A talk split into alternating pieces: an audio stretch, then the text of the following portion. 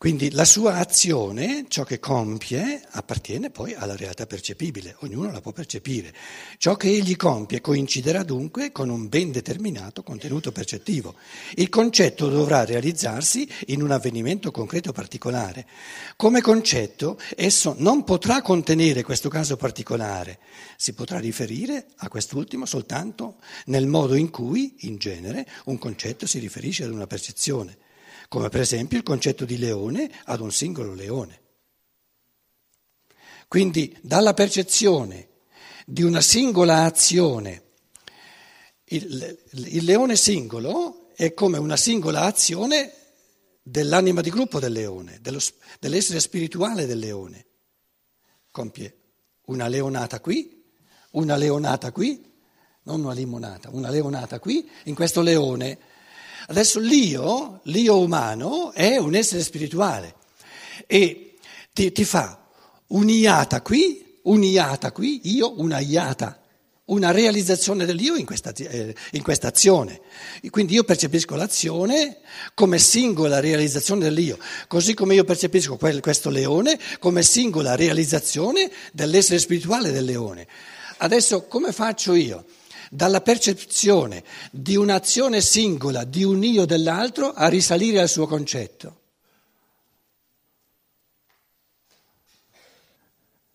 Non si può, non si può. Perché? La differenza enorme è che l'essere spirituale del leone, il concetto del leone, l'idea del leone, si, esprima, tu, si esprime tutta in ogni leone.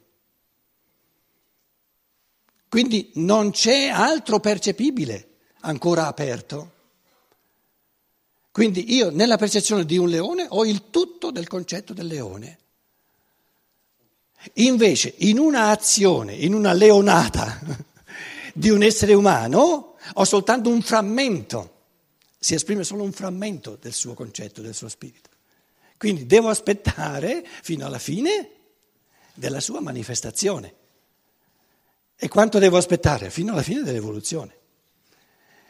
E come esprime il Cristo il Logos con la sua logica, proprio a, a suon di martello, una logica che non perde colpi, il Logos, come esprime questa realtà? Non giudicate, non potete giudicare.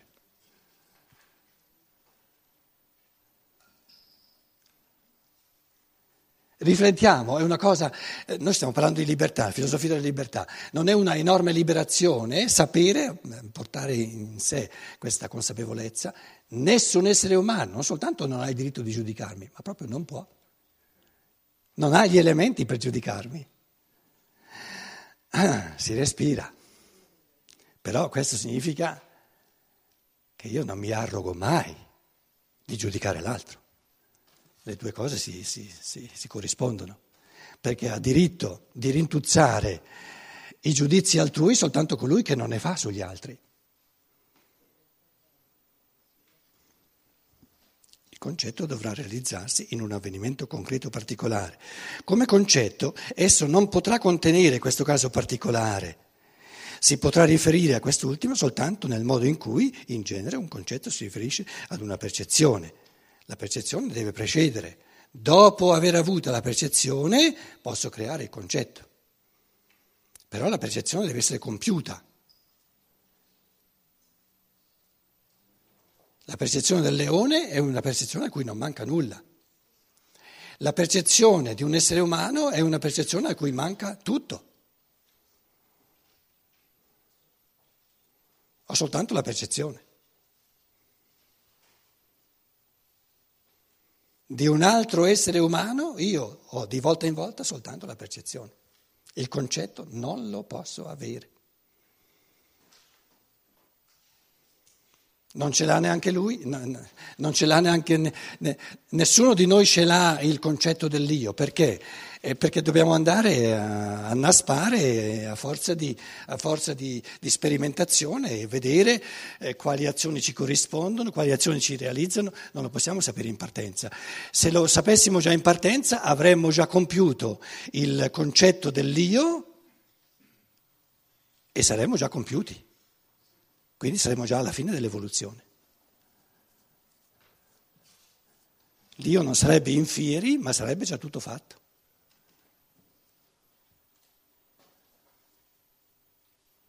Quindi l'evoluzione dell'io comprende anche una concettualizzazione sempre crescente dell'io. Mi faccio sempre di più un concetto di chi io sono.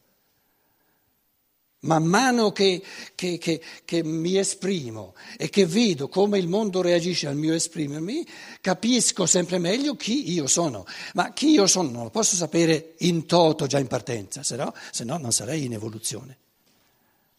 Sarei oltre al tempo.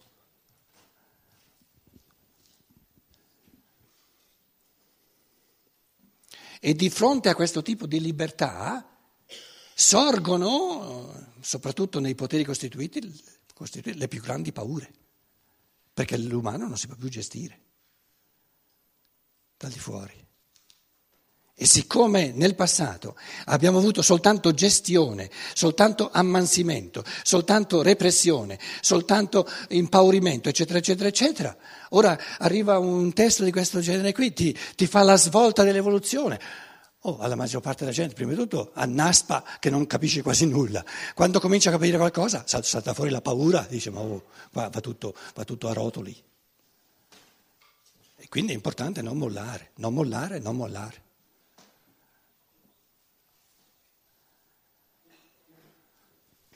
Il termine intermedio fra concetto e percezione è, come si è visto, la rappresentazione. Allo spirito non libero questo termine intermedio è dato a priori, in partenza. È già dato, è già precostituito. Nella sua coscienza i motivi vi trovano fin da prima come rap- tro- nella, nella sua coscienza. I motivi vi trovano fin da prima come rappresentazioni. Vi trovano o si trovano? Che già si trovano?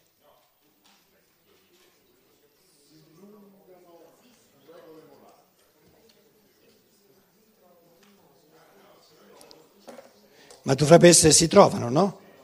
Nella sua coscienza i motivi si trovano fin da prima come rappresentazioni. Eh, aspettate un attimo che ve lo dico subito dal tedesco, che io... Eh, sono abituato a farlo in tedesco.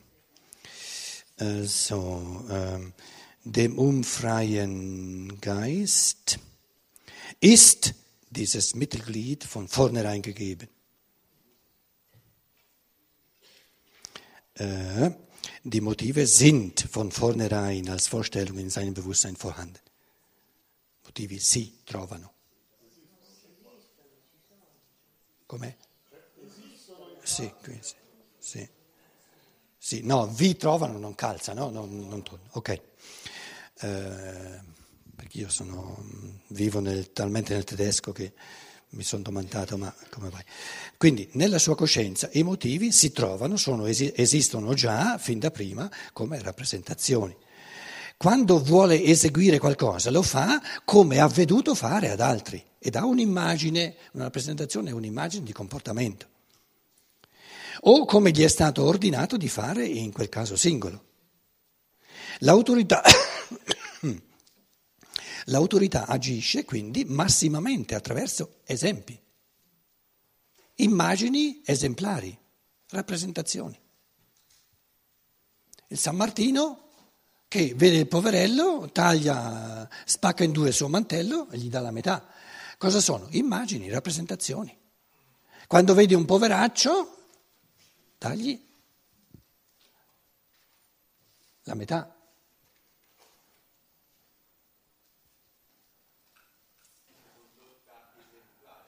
Condotta esemplare, comportamento esemplare, certo. certo. Dare il buon esempio. Dare il buon esempio. E nella logica del logos dargli metà del mantello? No, è nella logica della tirchieria. Perché nella logica, nella logica del logos l'altro appartiene a me quanto io. È un, un, un membro come, come lo sono io dell'organismo comune dell'umanità. Quindi gli do non la metà di quello che ho, ma tutto quello che posso, perché gli appartiene tutto.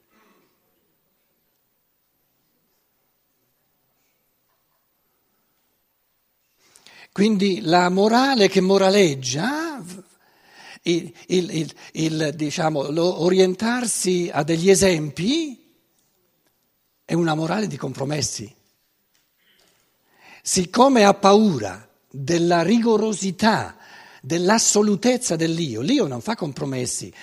Orientarmi secondo, secondo comportamenti esemplari è un compromesso, compromette, però compromette il mio io.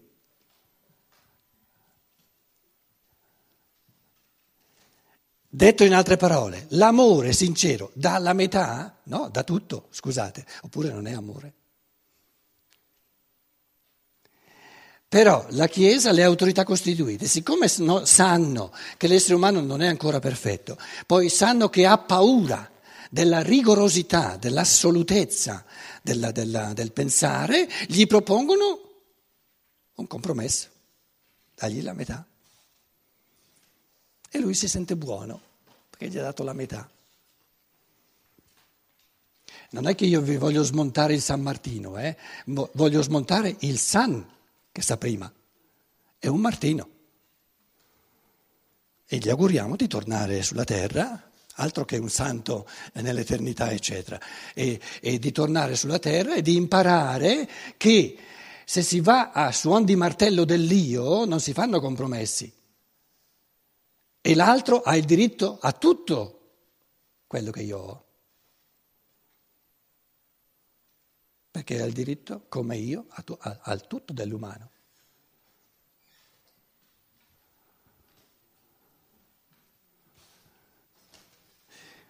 Qualcuno direbbe, ma se io gli do la metà creo l'uguaglianza, ma l'uguaglianza non basta, perché l'essere umano non è è stato creato per avere la metà delle cose, è stato creato per avere tutto. Quindi tutti e due, sia il Martino sia il poverello, vogliono avere tutto, non metà e metà. Dicevo che era la stessa cosa della imitazione del Cristo e della sequela del Cristo.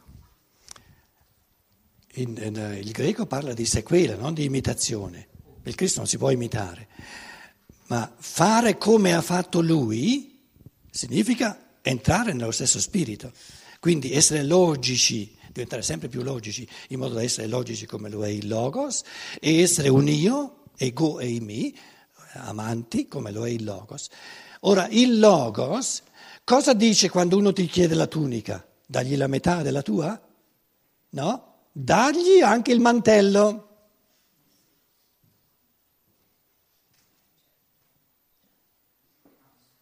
E quando uno ti ruba la metà, dagli anche l'altra metà.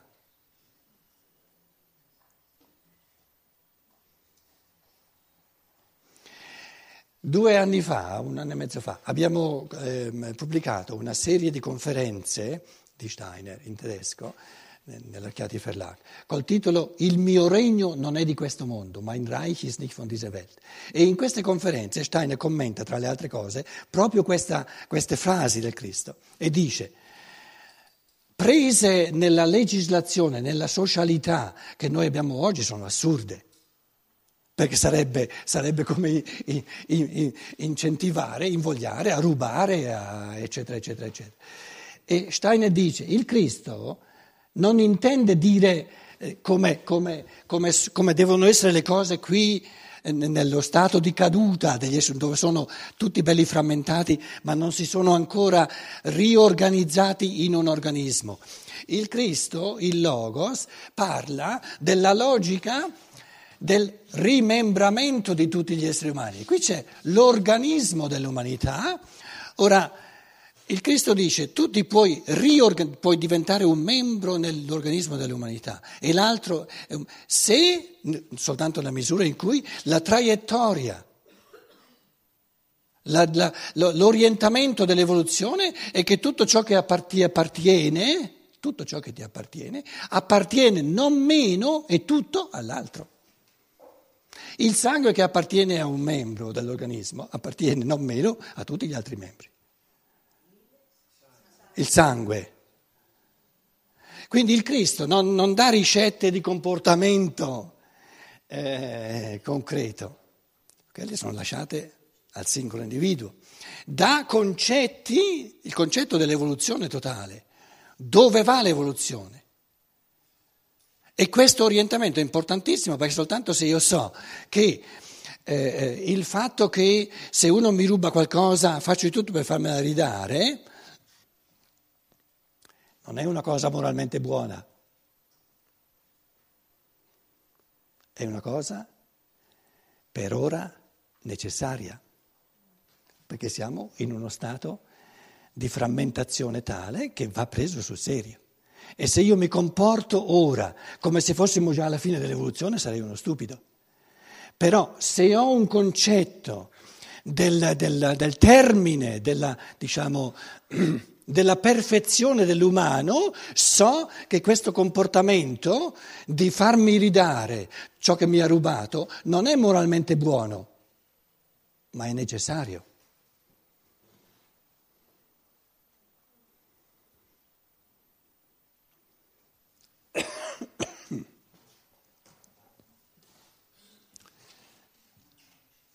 moralmente buono è di essere membri gli uni degli altri. Ma è un bene morale da conquistarsi.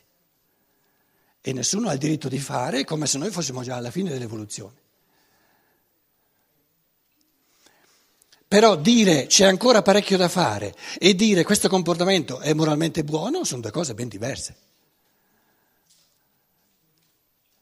Quindi farmi ridare ciò che lui mi ha rubato è un, un, un sincero affermare che tu e io, tu e io siamo ancora del tutto imperfetti.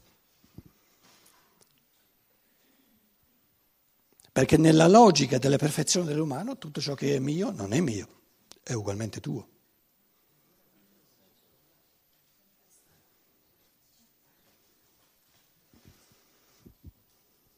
Nell'organismo non esistono proprietà private. Quindi la proprietà privata, che è la, la, la vacca sacra del, del, della borghesia moderna, è l'evidenza dell'imperfezione dell'umano,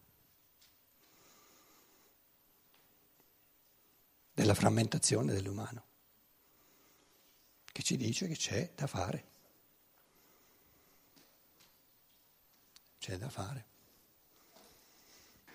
Allo spirito non libero questo termine intermedio è dato a priori, nella sua coscienza i motivi si trovano fin da prima come rappresentazioni.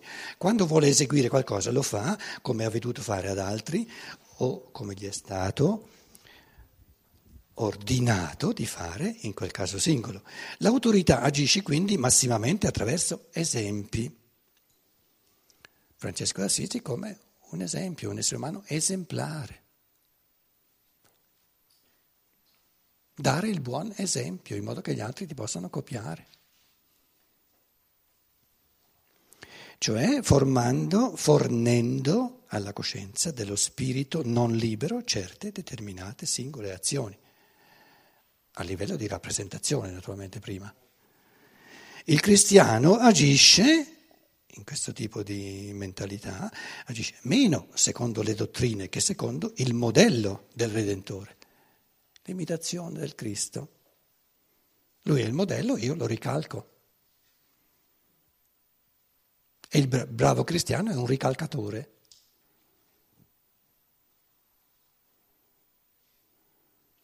A scuola si ricalcava, no? Si imparava a disegnare ricalcando.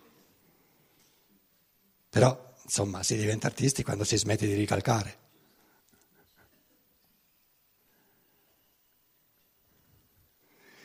Le regole valgono meno per l'azione positiva che non per l'astensione da determinate azioni. Le leggi prendono la forma generale di concetti solamente quando vietano azioni, ma non quando ordinano di fare. Lo dicevo, ordinare di fare è, è di fatto una cosa impossibile.